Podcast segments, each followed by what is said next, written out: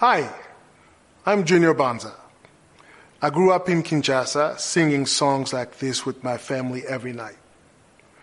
Our new film series entitled Not by Bread Alone includes the story of how my family joined the church in Switzerland. But my family's conversion story has a lot in common with those of others in the DR Congo and French-speaking Africa. This is why we named the film series Not by Bread Alone. Of course, this phrase comes from Jesus when he said, "Man shall not live by bread alone, but by every word of God." These are words that speak to the heart of African Christians. When poverty deprives, disease sickens, war menaces, and human predators victimize for the sake of wealth and power, hundreds of millions of steadfast and resilient Christians in Africa are sustained in their trials by their faith in Christ as they work for a better future. Congolese saints are not reticent in sharing their faith and their gratitude. The more you get to know them, the more you will see that the kind of peace they find in Christ is not best expressed as a contemplative solo, a small trickle feeling from a single individual, but rather, in Congolese fashion, as a soaring group of voices boldly singing in a chorus of joyful, loving praise, a thundering waterfall of power and emotion.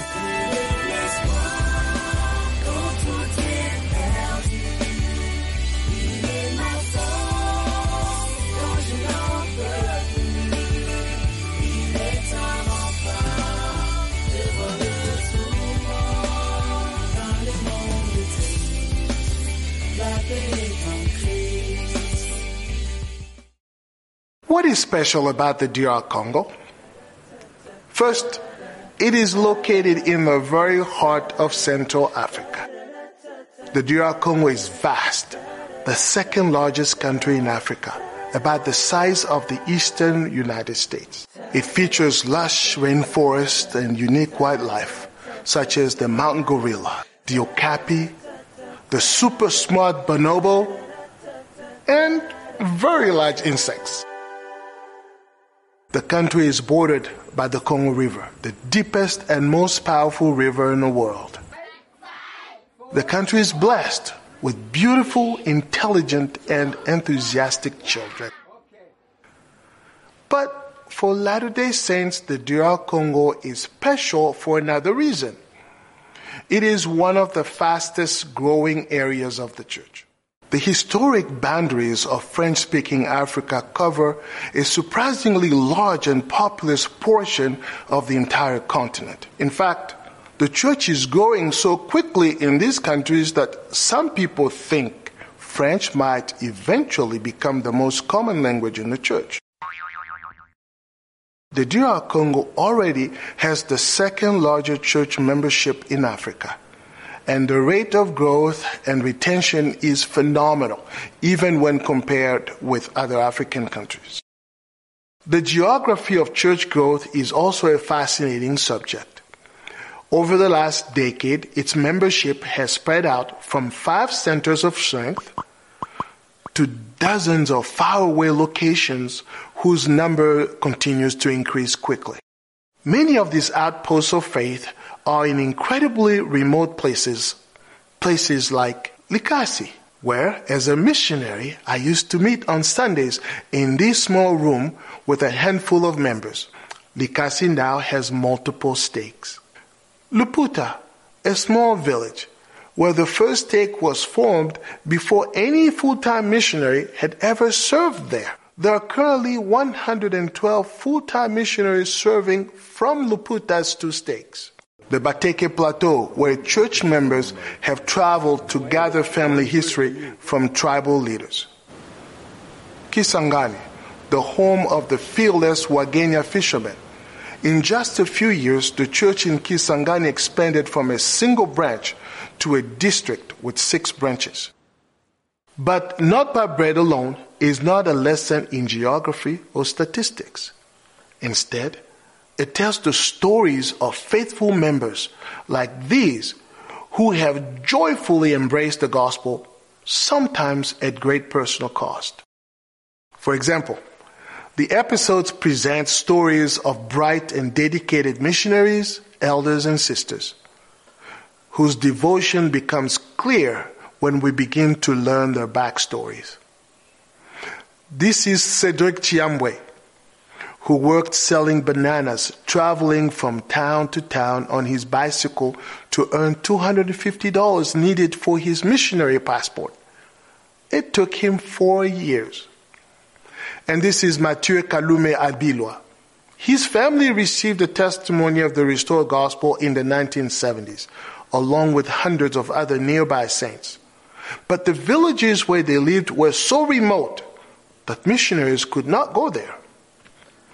Wondering what had happened to these saints, 2 recently returned missionaries braved a long and risky journey to find out if these groups of converts still existed.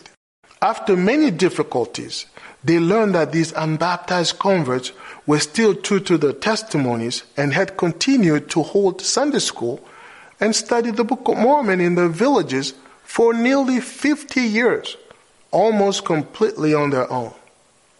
Mathieu's mother pleaded with the 2 young men to find a way for their 12 children to be baptized, but they were not authorized to do so.